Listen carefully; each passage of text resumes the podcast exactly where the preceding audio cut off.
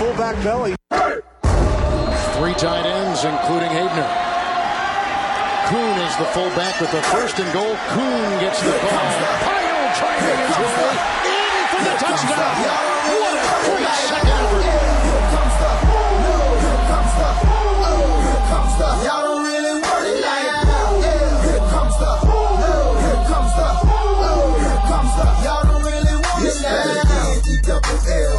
I said so. I keep big bills up in my hood on the dirty like blood. So ain't got no twist in my head. Wolfpack, what is going on? It is your boy, the Wolf of Roto Street, here live for another Week 5 fantasy football recap, the market report, where we go through all your risers, fallers, waiver wire, and injuries that you need to know from a ridiculous Week 5. One of the biggest scoring weeks I think we've ever seen. What a bonanza of points. Hopefully, you had the positive end and we're on the receiving end of those. It was an insane Week 5. We're here to capture all of it. Of course, you know, we can only fit six things into each category of the risers, fallers, waiver wires, and penny stocks. So if you want more, download the app or bookmark rotostreetjournal.com slash stockwatch. And of course, if you're tuning in to the podcast, the Fantasy Fullback Dive, where we pave your path to 2019 titles, you can find this live show on Facebook, 7 o'clock on Mondays, where you can get any questions answered, interact with the Wolfpack Live. Uh, makes it that much better. Welcome, Austin Tunes, Giuseppe. I love it all. I know you see that name, Giuseppe DJ Chark, number two on here. Can't wait to talk about him. But we're going to lead off the risers first here with Aaron Jones. My good God, what a game. 107 yards and four TDs on the ground, 19 carries. Also, then racking up 75 yards through the air on a team high seven catches, team high eight targets. What a ridiculous 182 82 total yard, seven TD or four TD day, over 40 fantasy points in nearly any type of scoring format that you do. Aaron Jones was an absolute monster. And there's a few takeaways that I loved about this in particular. One was Aaron Rodgers loved it. He was all about Aaron Jones killing it. He said after the game, I'm now about wins. I have all the stats I'd ever need. And if this is how we're going to get it done, I'm 100% on board. So that's huge. And then Bryan Bulaga saying, you know, there's definitely an every down back here. I know there's questions because of his size and his injury history, but we know this guy can be an every single down back. Matt LaFleur praising him, saying we wanted to be physical, and Jones helped us set that up. So everybody's all in this guy's corner. Yes, I get the fact that Jamal Williams wasn't there, and that's one of the biggest, you know, question marks is what is his role when Williams is there. He got out carried by Williams just two weeks ago, but you have to imagine with the success this team had without their number one wide receiver, Davante Adams, it was clear cut. Aaron Jones, you're our playmaker. Go out and get it for us, and he got the job done in flying colors. It was an insane effort from this guy, and you got to feel better about him moving forward. You can't. I mean, LaFleur, yeah, we've seen sketchy workloads in the past, and we've even seen it already this year. But you got to imagine moving forward, Jones is locked into that RB one, you know, ten, you know, at least 15 to 20 carries almost every single week. And this was a tough Dallas Cowboys defense, too. When he gets easier matchups like Detroit this week, the fifth most points to running backs, who even knows what this guy could do? But an insane effort. I would not be selling high as I thought about a few weeks ago. He now leads the league with eight touchdowns. Just going to be a rushing touchdown machine in this offense. That's how Gurley operated in that LaFleur style scheme uh, coming over from the McVay system. The zone blocking scheme so effective from like six, seven yards out on the goal line. I love the commitment to the run. A week after they avoided the run down close, that's exactly what I want to see. And his touchdown upside remains sky high. Uh, so again, as you guys are tuning in, any questions you guys have, get them on in. Great to see some usual fans here. Would be great to hit more people. So if you're willing to share out to your own feed or to groups you know, uh, it means the world to us. And uh, every like and everything helps us get even more found. So thank you guys for coming every Monday. I appreciate that. And if you're willing to share it with more people, it's even better. Now, Giuseppe, this one's going to hurt, and I apologize in advance already for this one. DJ Chark, uh, I said to bench him for DJ Moore to uh, our guy Giuseppe here, and he only responded DJ Chark, Charknado here. Eight catches on 11 targets, 164 yards, and not one but two scores. my good God, what a monstrous performance from DJ Chark. Uh, it's insane. It's absolutely insane there uh, what this guy has been doing with Gardner Minshew. In fact, last week he had a touchdown, an 18 yard touchdown called back, and otherwise he would have scored literally every single week. He'd actually be the number two fantasy wide receiver had that touchdown stood. But as it is right now, he's the wide receiver five. This guy is ridiculous, like tripling up what you know Julio Jones and De- DeAndre Hopkins are doing right now. And you know, is it sustainable? At this point, how could you doubt it? I mean, the guy is six foot four, 434 40, a 96 percentile uh, SPARQ score. So the athleticism, 40 inch vertical, has always been there. The freakish tools, and he is just putting them on display each and every week with body contorting catches and leaping grabs over defenders and going into the red zone and making humongous plays. He is just all over the place, but even more so, it's clear cut. Gardner Minshew loves this guy. He's the one that he goes to if anything's breaking down. He's the one he goes to at every point uh, of the game at every level of the field. It's a clear cut number one wide receiver situation, whereas we thought it might be, you know, what if it's Dede Westbrook? What if it's Chris Conley? They're all just going to kind of eat each other's cheese. No, this is the DJ Chark show. And if you own him, you got to lock him in every single week. A high end wide receiver, too, now. And I know it's a pretty big leap from where I've been saying, but there's no signs of regression. Uh, there's no question at this point. You have to have Chark in almost every single lineup. Another wide receiver, very impressive season coming from this guy, uh, and that's Courtland Sutton for the Broncos. What another big week for this guy. He's now been over 12 fantasy points in all but one week, fresh off a four catch 92 yard, one TD day, and so much of the damage and so much of what's impressive about it is it's after the catch. He's breaking tackles, he's bowling through defenders, uh, he's ripping through them. The 70 yard touchdown, all that was on display. Flacco likes this guy quite a bit. I know Sanders is the de facto number one there, but he might even get traded. And whereas last year, when Sanders was removed, Sutton just you know faded, couldn't handle that number one coverage. I really think this year we're seeing the tools, that big body, those YAC skills come into life. This guy's the wide receiver nine in fantasy right now. Uh, you got to have him pretty much locked in the lineups, just like Chark. It's it's pretty clear that every single week you can expect some value to come from Sutton.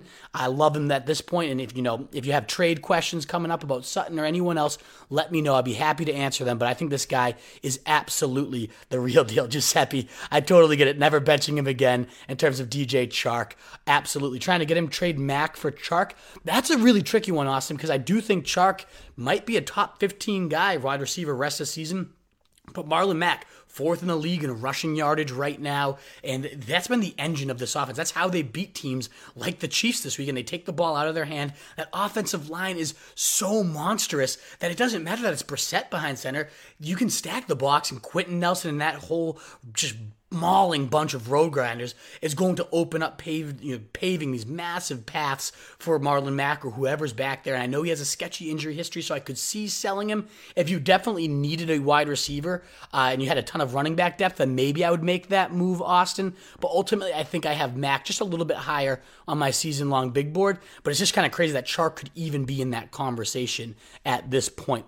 Uh, moving on now to an explosion of all explosion, Deshaun Watson and Will Fuller. Holy hell, combining for 98.44 fantasy points. Hopefully, you stack those two in DraftKings. If you had them in your league, congratulations on the win, because those two alone could have probably beaten a handful of teams in your league. Ridiculous 14 catches on 16 targets for Fuller, 217 yards, and three TDs. Three TDs, yep, including one late in the game that just seemed completely meaningless, but the guy was a force running wide open at will against the Falcons, and Watson himself was masterful. 28 of 33, almost perfect in terms of uh, completion percentage, 426 yards, and five scores in this win.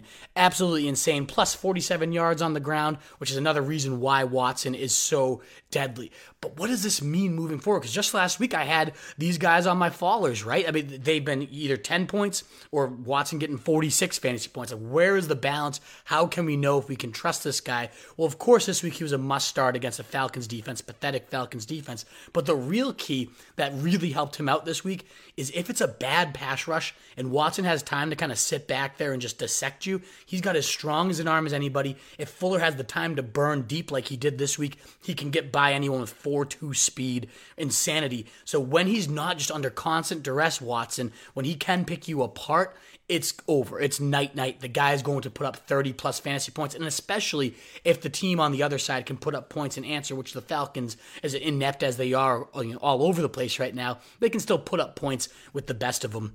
Moving forward, you got Kansas City next week, so you got to feel great about Watson. Indianapolis the next week, not a tough matchup, the 15th most points to quarterbacks. Then Oakland, another, you know, perfect type of lineup in which their, their pass rush is minimal right now. Uh, the defense is not great at all, but they can put up some points on offense. And then Jacksonville, who's looking solid on offense under Minshew Mania. We just talked about him and DJ Chark.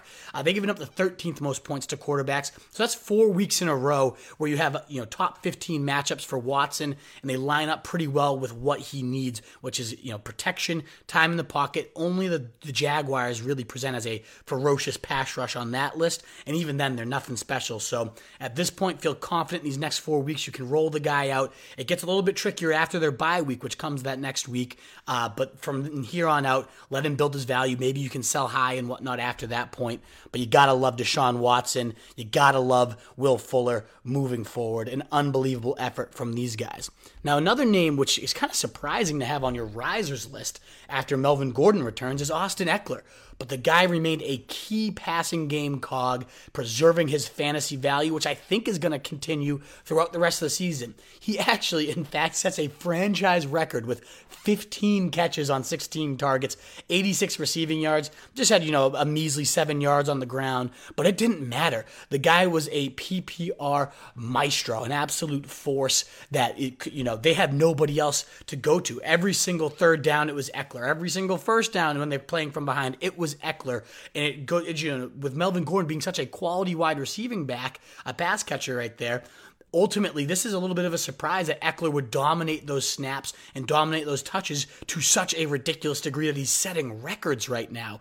So you got to feel good about Ekeler moving forward. I get that Melvin Gordon shaking off rust, easing in. You know, Anthony Lynn said that's going to be part of the plan, but ultimately, Ekeler shining the way he is and so much built up chemistry with Philly Rivers at this point, you have to feel better about him moving forward if you were an owner. At first, I was thinking, you know, he's going to slide right back into his handcuff with slight benefit benefits role. Only, you know, in the right matchups can you use him. I think he could end up being an every week type of flex for you moving forward. The game flow was perfect for him. They were down to the Broncos pretty much every single step of the way, but the Broncos also suck. So if they're going to go down to him, ultimately Austin Ekeler uh, is going to find himself in more positive scripts. And last but not least, before I get to some of your questions and comments, and then we go to, the fallers here, last rise I got to mention though, and there, again, so many more on the website. I have 18 of them listed. We'll see how many stock watches the Roto Street Boys actually churn out here. And if you're interested in writing, by all means, reach out and let me know because we need some people to churn out these stock watches with us. Nonetheless, Josh Jacobs, a true as true can be fantasy workhorse against the Chicago Bears defense nonetheless. He gallops all over them. 26 carries, 123 yards, and two scores, with the Raiders going over the Bears in shocking fashion in London. And obviously, Jacobs, an enormous part of that. Absolutely fantastic throughout the day. Was bowling through defenders, was evading them with jukes, was knifing through tight spaces, was getting outside when he's getting space. Uh, the receiving usage, you know, three catches, 20 yards, was solid, but he still mixed in with DeAndre Washington, Jalen Richard. They were a little more active than you'd like to see. Washington also stole a touchdown, so this day could have been even bigger. But ultimately, if he's going to be touching the ball nearly 30 times against one of the hardest nosed defenses in the league, uh, you got to imagine good things are on the horizon for this guy. Any owners that took Jacobs instead of Montgomery as their number one running back, hopefully didn't listen to us, uh, will be feeling great about this type of effort. I know he's been disappearing a little bit lately, but after this type of win against that type of team, the Bears, and that type of effort against that solid type of defense, Josh Jacobs has to be getting fed much more often. He's actually fifth in the league, shockingly, in rushing yardage right now. And he's getting the Packers, who have been just decimated by guys like Phillip Lindsay and Jordan Howard for 30 point days. So I imagine, and that's going to be in week seven. He's on a bye this coming week. But coming off that bye, eh, Josh Jacobs, you got to feel great about being a low end RB1, especially in matchups like that against the Packers. What a great effort. Let's get to your guys' questions. I'll let you preview the fallers that will be coming up momentarily, but I want to answer your questions between now and then. So we got Jeremiah Moore. Welcome to the show. How many chairs did you carry this week, my man, at Sunday service? You able to hit like, you know, six per arm? I love it, man. Let me know how your Sunday went. I hopefully everything worked out for you. Robert Moreno asking, Drafted Sutton late, starting him every week from now on. I just wish Hopkins would perform like he's supposed to. And we're going to talk about that. Uh, you see Julio Hopkins on the list here. Do you buy low? Do you sell while they still have name value? What do we make of them? We're going to get to that in a little bit. Uh, Robert. So hopefully you can stick with us. Uh, Austin saying Hopkins will open up with Fuller showing up to play. I you're kind of stealing my point here, Austin. Totally. Uh, and I love the interaction between each other. Is Howard okay to drop now? OJ, of course, Jeremiah. We're going to cover that in a couple, as you see on the menu. Uh, but yes, I, I, think he could totally be draftable. And, and, I love what's going on, Austin, responding to people and all that good stuff. Get some interaction going with each other. Keep the questions coming live. Uh, it makes it so much more fun of a broadcast when you guys chat with each other, but also get me some questions that I can try to, to you know do my best and give you the right information here. Uh, let's move into the fallers, though. After I raved about Austin Ekeler, pretty natural to suggest a fall for Melvin Gordon. Now, was he just being eased in, or was this a lesser role? Getting 12 carries, only 31 yards though, hauling in you know four of his six targets for another seven yards. Just a pathetic, inefficient out uh, outburst here. Looking kind of like Le'Veon Bell. Remember a couple seasons ago where he held out and then he you know finally came back for week one and was sluggish those first three weeks. I imagine Gordon is going to need a couple weeks here to shake off the rust to fully get his game legs under him, which is why Ekeler remains such a key cog in this. But with Ekeler thriving the way he has been, I don't. He's not going to just disappear, and that was very evident again, setting the franchise record with 15 catches. Gordon's been such an immense value in fantasy because he had that three down workhorse role. That seems like it's in severe question now. Yes, he can get it done, and they'll use him on early down screens and things like that. But when it's third and long, when it's a passing game you know situation, it's going to be Austin Ekeler. Two minute drills late in the game. Gordon was nowhere to be seen, and I don't think that's going to change because Ekeler has played so dynamite. Why would they go against that right now? Anthony Lynn himself said this is going to be more of a 50-50 split. If I don't have to ride Gordon on the ground, why would I? And Austin Ekeler has played so well. Why would we go away from him? So ultimately, Gordon becomes a much bigger risk. Whereas I had him like a top 12 rest of season overall guy, you're going to have to bump him down, whereas Ekeler's going to have to rise, and those two will meet somewhere more in the middle. If I had my choice between the two, I still think I ride the horse Melvin Gordon, but it's going to be a lot closer than I originally estimated. Uh, and guys that were you know asking, do I trade Gordon for Gurley or you know things like that? Hopefully, he pulled the trigger. I moved Gordon while his value, his name value, is still so high because I don't think this is going to shake out too too well come the rest of the season. Moving on, not much to say other than the fact that Stefon Diggs sucks. The squeaky wheel complains and whines and doesn't show up for practice and diva this, diva that. Let me get some targets, please.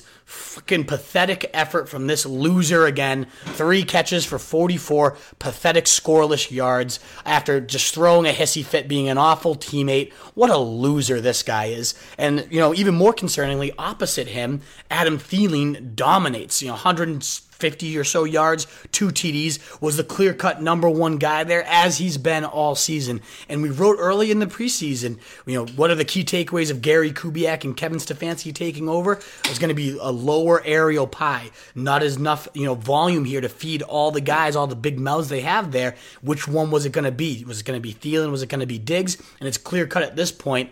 Diggs is the one taking the second, you know, back seat. I love that Zimmer didn't cave and like, you know, enforce that Diggs got the ball here after he acted like an asshole to his teams. And I just don't think this is going to get better ever. If he can't get it done against the Giants, you know, second most points to wide receivers after whining all week, when is he going to get it done? The schedule's been soft all year and the guy continues to suck, it's only going to get harder for the rest of season. You got to feel horrible about Stefon Diggs, one of the biggest busts of the draft, and I do not see this turning around. So if anyone still believes in him, if you can sell him because of the name, then by all means try to package him up in a deal and get rid of him ASAP.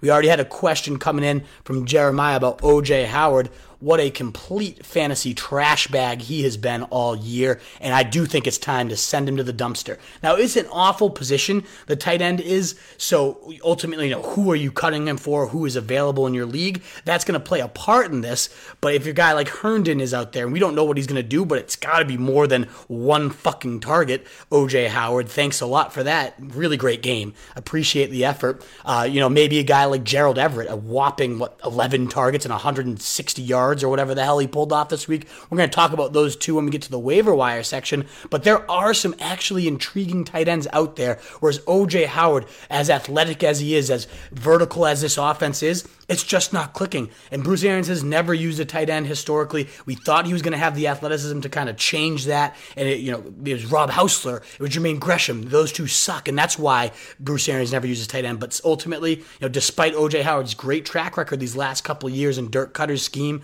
the fact that he averaged 16.6 yards per catch, all these great signs that he'd be a great fit for this offense, it just isn't happening. Bruce Arians isn't calling his number. James, uh, Jameis Winston isn't looking his way at all. If there's a silver lining at all. After this week against Carolina, they have a bye, so you're looking at two more just crap weeks. But then you're looking at you know three straight bottom six matchups. And Howard's schedule has been shockingly quite difficult against the tight end, but he gets Tennessee giving up the fourth most points, Seattle giving up the sixth, and then Arizona, as we all know, giving up the most points. So there is a little bit of a silver lining if he gets cut in your league and you're desperate at tight end and you can kind of hold on these next two useless weeks.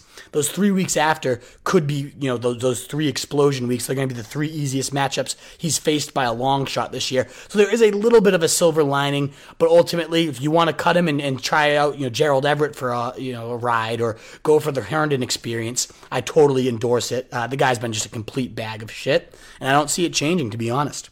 Another bag of shit who's sucking and you could consider cutting here, Curtis Samuel you know, fantasy darling of the preseason, MVP, uncoverable. Nobody can run with this guy. He's making highlight play after highlight play. Good thing he's shown up for the regular season. Another pathetic, useless dud. Three catches on six targets, a whopping 19 yards. Woo!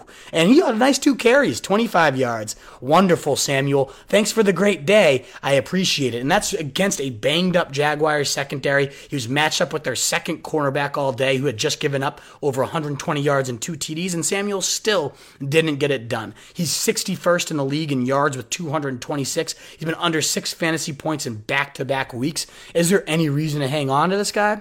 Well, I mean, he gets Tampa Bay this week, and we see them just routinely get destroyed. And then after the bye week, it's it's a lot of smooth sailing too. Three, you know, eh matchups. You know, t- San Fran, Tennessee, Green Bay. They've all had pretty decent defenses. But then you got Atlanta, the most points. New Orleans, the sixth most points. Washington, the most uh, third most points, and then Atlanta again, uh, the most points. So that's four straight cake matchups down the, the the radar here. But you have to wait four games to get there. A great matchup again against Tampa Bay, but after the bye week. Like if you wanted to cut this guy, I wouldn't hate it. But I think you know most owners should try to exercise some patience. The guy was, you know, he still is very explosive. He ended last year on a tear with you know seven touchdowns on like 20 catches or something like that. He could do the same thing again. So as annoying as he's been, the schedule is about to soften up big time on this guy. I would I would still hold him, but man, it's getting frustrating. He's got to be on your bench at this point. A couple other bigger names that have been complete assholes this year so far. Uh, that's kind of the theme of this faller section here. Is Julio Jones and DeAndre Hopkins. Jones getting the, the Houston secondary, giving up the second most points to wide receivers. How does he respond? Three catches and 42 scoreless yards. Thanks, Julio. So glad I spent a first rounder on you, you complete moron. Awful stuff. But what can you do? I mean, you know, I really personally think this is the ultimate style buy low. Matt Ryan's next five matchups come against pathetic teams, all bottom seven against the pass, giving up the seventh most points to quarterbacks. And of course, that means Julio's schedule is just as soft soft. I think this thing, you know, the levee breaks and Julio makes a fantastic buy low if his owner's getting frustrated. Don't forget, he had like 20 point days in back to back weeks to begin the season. So, yeah, he's disappeared. Yeah, you know, it's become the Austin Hooper show somehow in Atlanta, but don't, you know, overreact. Ultimately, who I'd rather have, though, is DeAndre Hopkins. And I get he's a little bit quiet, seven catches, 88 yards. Meh, not a Hopkins day by any means. But ultimately, with Will Fuller showing so well this week, with Watson finally reemerging, I imagine that you know the tension's going to kind of shift a little bit. You can't just double Hopkins the way that Fuller was just playing, and ultimately the big things are coming. I think if any of those two between Julio and Hopkins is bound to explode, to me it's Hopkins. Gets Kansas City next week, a team he has routinely destroyed for multiple touchdowns. Then Indy, Oakland, you know Jacksonville getting bodied up by wide receivers, Baltimore giving up the tenth most points, then Indy again. So he's got a nice slate coming as well. Uh, and of the guys, I really think he's the one that's just going to pan out and go on a huge tear rest of season. So I'd buy low on both guys, but if I had my choice between them, it would definitely be Hopkins. Last but not least on the fallers list, Malcolm Brown. And the reason I put this guy on there, and there's other followers again, go to the app, go to the website. We have more for you guys to see.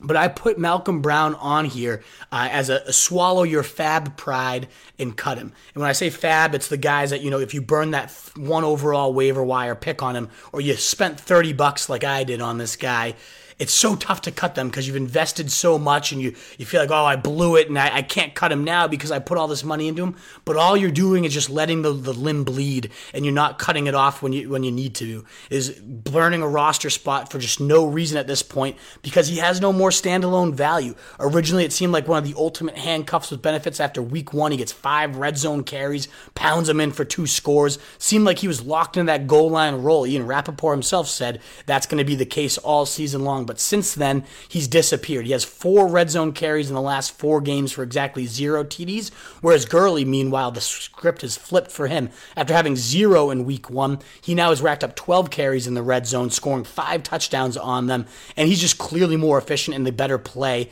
at the stripe. So ultimately, with that goal line role gone, you're getting nothing out of Malcolm Brown except handcuff value. Granted, he is one of the best handcuffs in the league because this offense is unbelievable. The zone blocking scheme is still firing on all cylinders. And if Gurley goes down with that arthritis in the knee, you could have yourself a steal in Malcolm Brown. So if you have, if you know, you can afford the roster spot and you don't need a Gerald Everett or you don't need a Herndon or, or tight end woes, and you can afford to bite that, especially if you're on Gurley too, then you can hang on to the guy. There's no doubt about it. But ultimately, if you, you need that roster spot, you have the blessing to cut Malcolm Brown. No real reason, in my opinion, to hold, hang on to him. All right, what else do we got? Austin saying he loves this fucking show. I appreciate that, man. Thanks for coming in and tuning on. I love you interacting every week. It's the best. Robert, I hope so. I'm going to be 3 and 2, but could be 5 and 0 if D Hop did what is expected of him.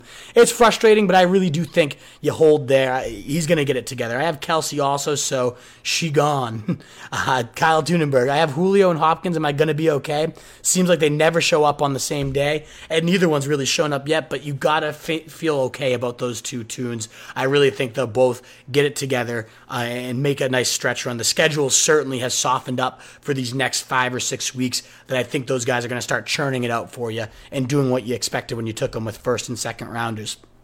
Moving on to probably the most actionable pieces of advice here, and that's the waiver wire. Uh, and there's some interesting names, and they're available. Most of these guys in you know 90% or more leagues, because I wanted to make sure to pick guys that are actually going to be out there for you. Now, the first one isn't out there as nearly as much, but he's only 29% owned, and that's Chris Herndon. And I think his fantasy time has finally arrived finally off of his suspension. Uh, this guy is an athletic freak that could be unleashed right now at one of the thinnest positions in there. Just last year, he tied for the rookie lead in touchdowns with four. He averaged 8.1 fantasy points per game over his last 14 games played. He, he was a non factor, not even on the field those first two, but then over the last 14, a solid eight points per game. That's, you know, you think of your tight end. Most weeks you're either getting one point or like 10 because you get a touchdown. It's just that boomer bust thing. But Herndon had a nice chemistry nice rapport going with Sam Darnold. The guy is 6'4. He has good leaping ability. He uses his frame very well. He had almost 20% of Darnold's red zone went his way. And now he gets Adam Gase. This guy schemed up back to back 12 touchdown seasons for Julius Thomas. He labeled Chris Herndon a unicorn because of how great he is, both as a blocker and as a pass catcher. Called him an every down player, someone you don't have to take off the field because he thrives in every area of the game. And that was the case this preseason. He played every single one of Sam Darnold's snap, called in a nice 32 yard bomb right over the, the bread basket, went right to him. Uh, you know, I get there's a lot of mouths to feed between him and Anderson, uh, and obviously Jamison Crowder, our target leader, Le'Veon Bell. So there's a lot to feed there, and the, the passing game has been abysmal, the, the lowest in the league. But that's with Sam Darnold out, so I'm not judging it. I'm going to buy low on all my Jets right now, and you can stash Herndon. I would love to buy low on guys like Le'Veon Bell, Robbie Anderson, Jamison Crowder. I've seen on a lot of waiver wires. All names I would check for, get the price gauge on, because it's all signs point to Sam Darnold being back. And I think this offense does turn it around. They have a great schedule moving forward, and Herndon's going to be one of the guys leading the charge there. I absolutely love him. But another tight end that I might like even more, just because we're actually seeing him this year and we're seeing him thrive. That's Gerald Everett. Uh, going back to back humongous games, has 19 targets over his last two. First, it was a, a, five catch on eight targets, 44 yard, one TD day against the Bucs. He follows it up with an even more impressive Thursday night football showing seven catches for 136 yards on 11 targets, a whopping 17.1 fantasy points. Uh, and, and, what I really love is the usage there. The guy is an athletic freak. You know, you look at him catching the ball, and like, is that a big wide receiver? Is that a tight end? Who is this guy? And that was the scouting report coming out on him that he played more like a big wide receiver than anything else, explosive in and out of his break breaks, explosive after the catch. And we're seeing that. He's become that middle of the field, just dominant weapon for Jared Goff between him and Cooper Kupp. You got all these weapons around him with Brandin Cooks, Robert Woods, uh, and obviously Cooper Kupp again. Defenses can't key on him. And you put a linebacker on him, he's running right by him. You put the safety on him, he's bodying him up. It's that ultimate mismatch, and they're finally using him to perfection. I think it's going to continue the way he's dominating right now. Uh, was the second on the team in targets this week, and even in crunch time during that two minute drill, it was Everett who saw four targets of Jared Goff's six throws during that drive. So you know, Goff's relying on him. Goff really likes him. He's got a big body for the red zone too. Higbee's a, a distant, distant second at this point, whereas it was a committee when you never knew who was going to be. Uh, McVay raved about this guy in the preseason, and you can now totally see why. Gerald Everett, if you're having tight end woes, both him and Herndon would be mustaches in my opinion. I'd be throwing you know 20% of my budget to get both of these guys right now. I don't think it's a fluke. I don't think it's a flash in the pan. Between those two guys, if you stash them both, I think you're going to get yourself at least one top 10 or so tight end for the rest of the season. And that's obviously insanely valuable at the league's thinnest position. Beyond that, the waiver wire is pretty barren this week, but you got to take a look at some upside handcuffs. And of course, handcuff meaning the backup running backs to guys. If they go down, these are your insurance policies. One of them that you must know of is Chase Edmonds. That's the backup to David Johnson. He's only 3% owned. And right now, David Johnson has a back issue flaring up on him. Uh, who knows how long that will last? He played through it on Sunday, so I imagine he's going to be able to play through it again. But you never know. You know, when the adrenaline's rushing, maybe that's what helped him get through it. And then if the rest of the week it just doesn't heal up properly, Chase Edmonds could be looking at a start. And he looked really good in the limited time he saw. Eight carries, 68 yards, and a score. Also had another three receptions for 18 yards. And we've seen David Johnson just churning 150 total yard days out like they're candy because the usage is so high, especially as a wide receiver. And Chase Edmonds would be looking at that every down, you know, pass, high pass game volume, high carry volume that we've been coming accustomed to with David Johnson. So as a 20 plus touch guy potential, if David Johnson's out or if he ever does end up missing time, Edmonds would step right in in an offense that seems like it's picking up the pace quite a bit lately.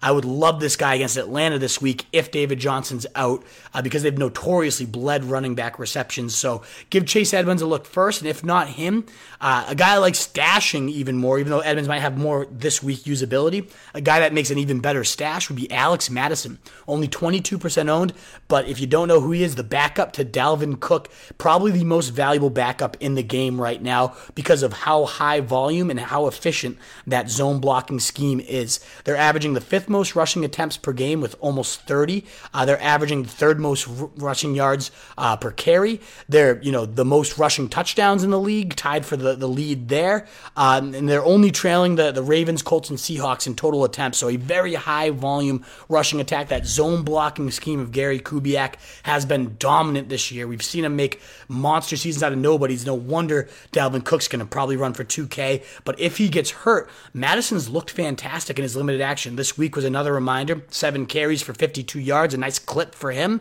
Uh, but Cook obviously is the clear cut focal point. This is only if the injury imp strikes.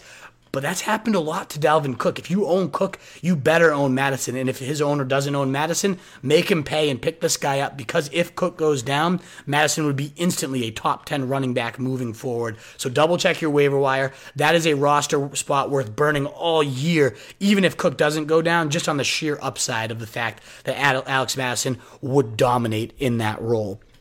Couple other guys to look for, a couple wide receivers here if you're needy at that position. The first area I look is Preston Williams. He's seen 19 targets over these last two weeks. He is Josh Rosen's boy. We saw that all preseason. He peppered Preston Williams, uh, and he hasn't done anything insane with all that volume. He's you know right around seven, eight fantasy points each week but ultimately that breakout could be coming. Three of his next four matchups come against bottom seven pass defenses. Uh, he's got the you know big body. We saw those red zone body contorting skills all preseason. Got the the deep speed. If Rosen could ever uncork it the right way, he's got that complete wide receiver package. Uh, I know it's one of the shittiest teams in the league, but that sometimes plays in the favor of wide receivers if their team is playing from behind. They just have to keep chucking and chucking and chucking. I think you know, starting this week against Washington, he's got a great slate of games. Uh, the same goes for DeVante Parker, a little more highly owned, not quite as highly targeted, but could also be a great touchdown threat each and every week. So check out for those Dolphins wide receivers, uh, especially Preston Williams and especially DeVante Parker moving forward on your waiver wire if you need them. I don't know who the fuck this guy is, but uh, something named Pringle just popped out of nowhere, some fucking sewer, who knows, and just balled out. Over 100 yards on six catches, lead, led the team with nine targets in terms of wide receivers, and gets a score and a lot of this damage coming with Watkins getting banged up. Now, you never know with Watkins, we're going to break down injuries in a little bit, but that guy is a historically slow healer. We know Ty, uh, Tyreek Hill expected to return this week, but ultimately, if they play it cautious and they've said they're not going to put him out of the field until he's legitimately 100%, it could be another week of the Pringles show. Who knows what happened with, you know, Demarcus Robinson and Mecole Hardman, those, those cute wide receivers who were killing it for so long. Now it's the Pringle show, apparently. And this guy, Byron Pringle, crushed it all preseason. Tons of reports that he was going to be that number three guy. And we hadn't seen him yet. I'm not sure if he was banged up and just missing time and now just decided to, to be active. I have no idea where or why he's just emerging now. But we've seen praise about him before. It's not like he's just a complete nobody. Uh, you know, anybody attached to Mahomes, especially if Watkins and Tyreek Hill miss time next week in a shootout game against Houston, who's giving up tons of points to wide receivers. Check for Pringle. He's 1% owned right now. I don't think you have to spend a ton to get him. And just an interesting streamer if you have some wide receiver buys going on. And one last wide receiver stream for the week would be Jakobi Myers of the Patriots. Hasn't really shown a ton yet this year, but was a preseason darling, had touchdowns in almost every single game, was the Tom Brady's favorite target all throughout camp. And then, you know, a bunch of weapons. Gordon comes back. Edelman gets healthy. Uh, Antonio Brown decided to make an appearance in Foxborough. But at this point, Phillip Dorsett's banged up. Edelman's a little bit dinged up too. Uh, and Jakobi Myers could be looking at an every down role against the pathetic Giants. We saw Thielen just killing these guys out of the slot. That's where Jakobi Myers is going to spend a lot of his time. Him and Edelman motioning in and out. Uh, could be a great week to stream him. Thursday night football, the short week, always a risk. But ultimately, if you're completely desperate, this guy is only 1% owned. He's got the matchup. He could see the volume from obviously one of the, go- the, the greatest to ever play the game in Tom Brady. Uh, ultimately, you know, maybe all the stars are aligning for a decent Jakobi Myers day. Again, if you're desperate at wide receiver, give him a stab there. Other questions here sell or keep OBJ? Again, I always tend to side on talent here, and I think OBJ still has it. The usage just hasn't quite aligned. And I think he's going to get it right. The schedule isn't great, though. I will say, you know, as compared to Hopkins and Julio, who seem to have some nice, clear days coming moving forward. I don't know if OBJ's schedule is quite as rosy in the near future. Still, though, that guy is a freak talent. I don't think they've fully unleashed, you know, Todd Monken at some point. I think he's going to get more and more influence on this offense. And we saw that air raid style offense lead the league in passing yards with the Bucs last year. I really think between Baker, uh, Odell, I think that offense hasn't shown its best yet. There's been some growing pains with these new coaching staff. Uh, it just seems to be some ego battles going on. I really do think the Browns do turn that offense around at some point, and obviously OBJ will be a huge part of that. So, Austin, I'm about keeping OBJ if I own him, and I'd be trying to buy low if I didn't. Duckworth. Everett has been getting peppered. Yes, he has. Great observation, sir. Uh, Jeremiah Moore. Is it too much to have both Robbie Anderson and Herndon, or would you rather have Everett with Anderson? Uh, out of the two, you know, it is tough to load up on too too many Jets, especially if you're starting all those guys. Uh, but I do really like them both. I don't know, can you get both guys into it and just see who starts to pan out? I don't know if you have the roster space to do them both. I guess if it's between one or the other, especially if I already had some Jets on my team, I'd lean Everett.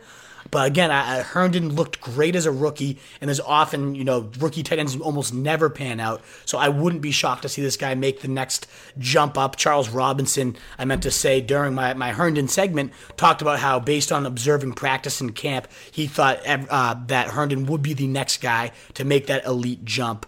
Uh, so ultimately, uh, I wouldn't be shocked to see it. Just look at his athletic profile, freakish athleticism between 74th and 93rd percentile across the board. I assume you're talking about Everett, uh, but yeah, I'm, I'm a big fan there.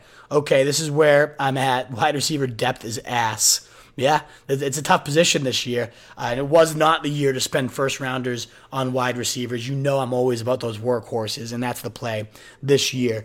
Duckworth, I'd be looking to sell the value is good. OJ, OBJ is projected facing a fairly daunting SOS. Like the vocab here, Duck. Uh, I think 23rd best off the top of my head. Beckham, when playing well, is unguardable, but if you can sell for really good value, it would not be a bad idea. Eh, I, I disagree. I really think you got to be buying low. Pringle game from a potato chip can, uh, preferably sour cream and onion. Nice. What about Mohamed Sanu? Should I drop MVS for him? I originally drafted Sanu, says Robert, but dropped him for Mecole Hardman. MVS just doesn't seem to be getting it going with Rodgers.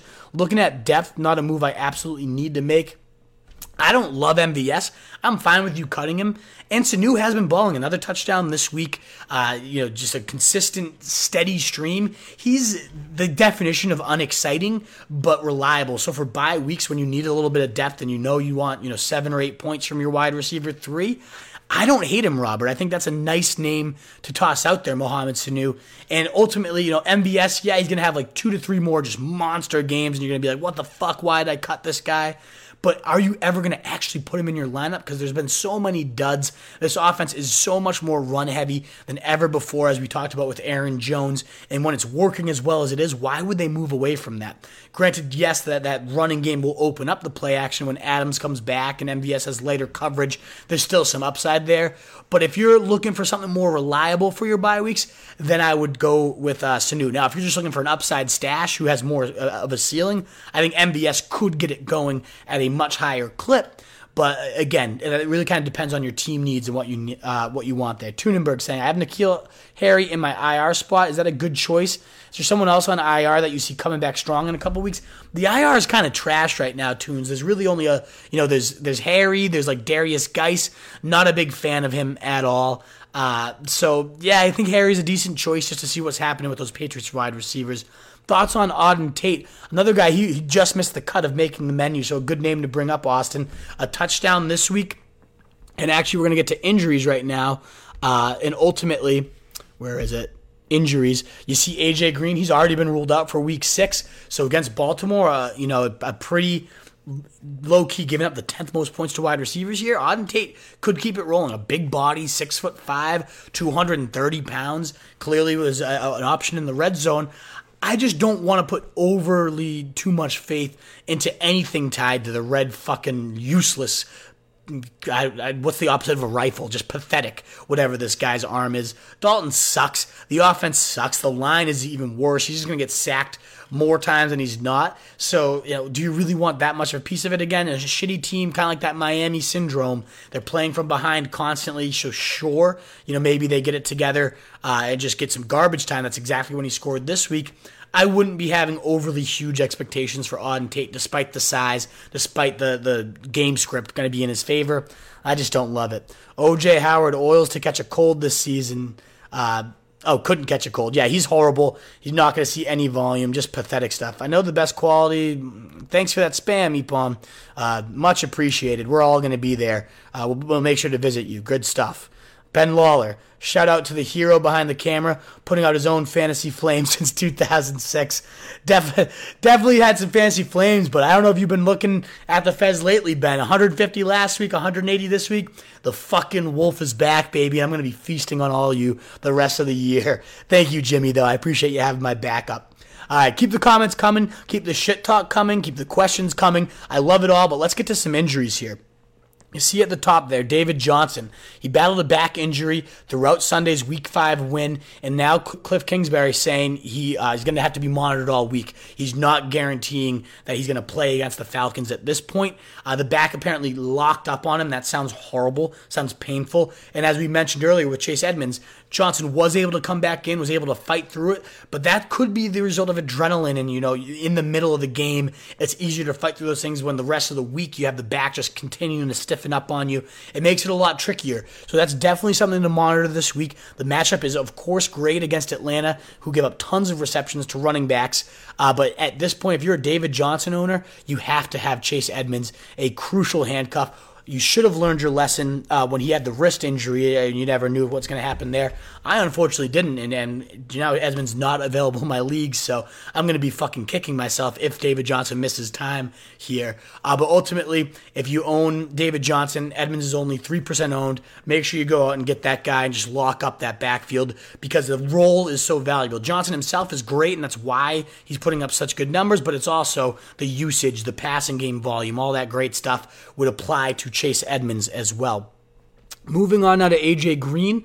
First of all, I already ruled out for this week, as we talked about with Auden Tate. So that sucks. But what is a sneaky little intriguing nugget that a lot of people might have missed is, according to Jason La Canfora, AJ Green uh, would be willing, the, the Bengals would be willing to move him for a first round pick uh, if, and teams are willing to offer that if the Bengals make him available. And why at this point would the Bengals not make him available? He's kind of, you know, more through the grapevine is he has told the team he's not going to be signing an extension, and this is a team clearly in rebuild mode. So if you're able to get a first rounder for him uh, for a half season rental, why would the Bengals not do it? They're definitely going to again be in that complete upheaval rebuild mode under Zac Taylor. Uh, and the interested teams so far that have popped up are apparently the Patriots and the and the Saints whew, talk about the ideal landing spots, either with Tom Brady or Drew Brees in offenses where he's not going to be completely zoomed in on and, and taken out by the defense.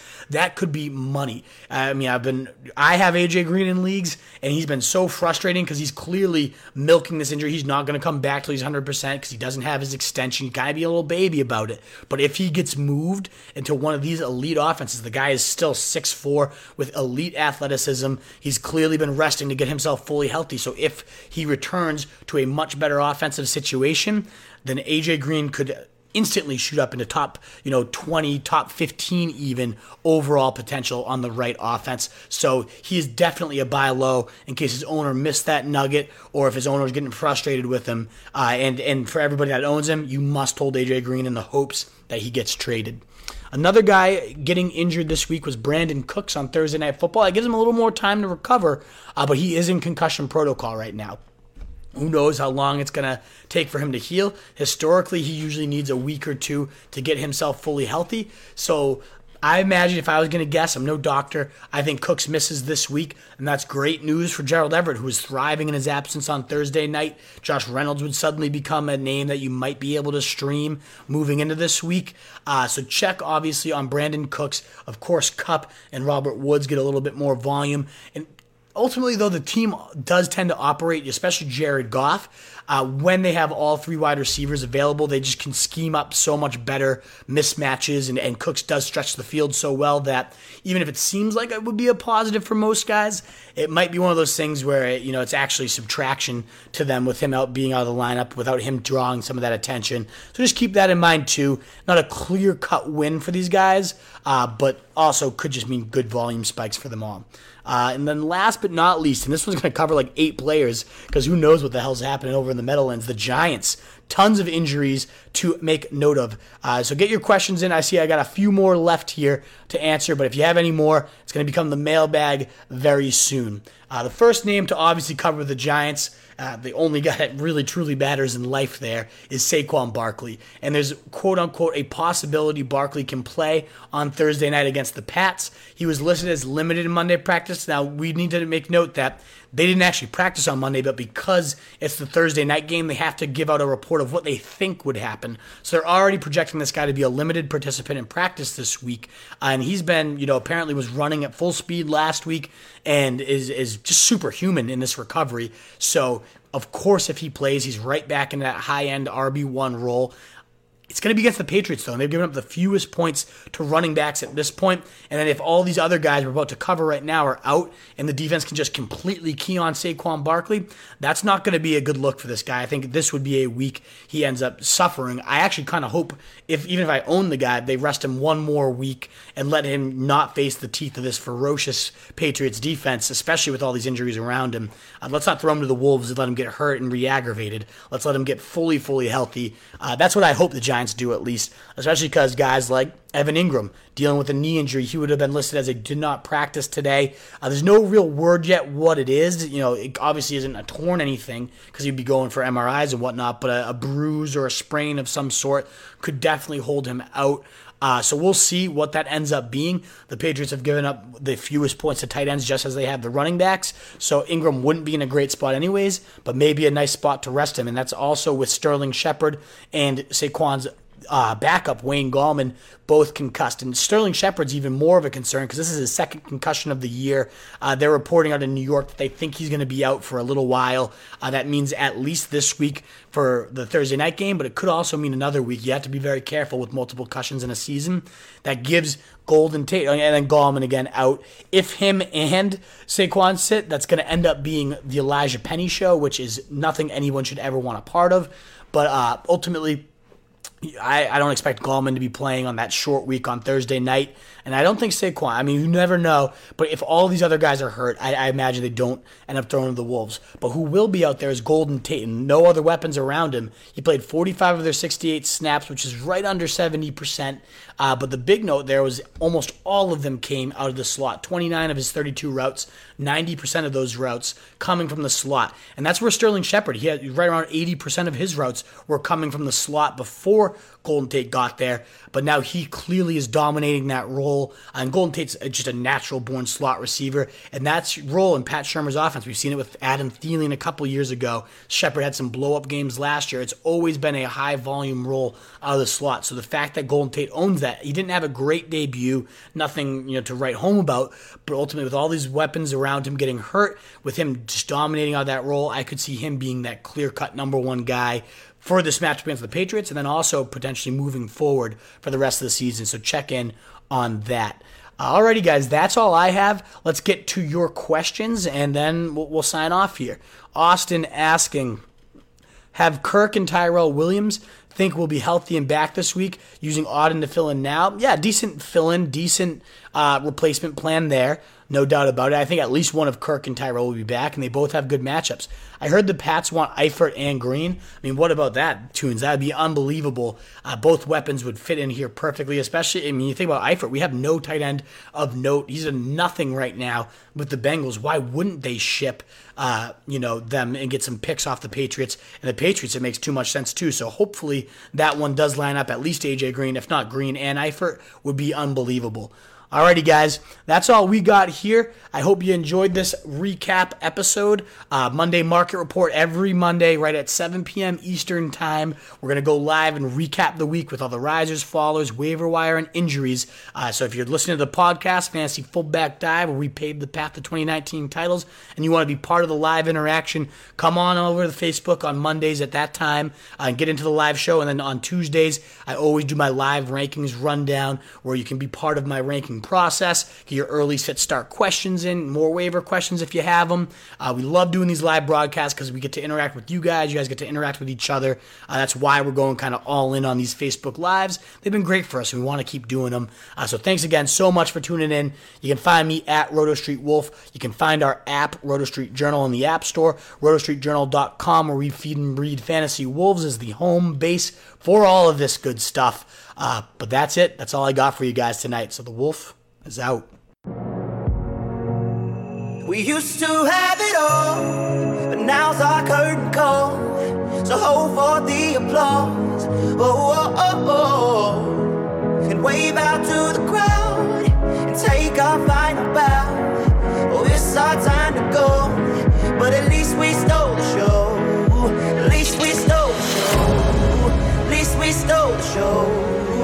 Least we stole the show. At least we stole the show. Straight ahead. Effort, third effort, touchdown. Oh.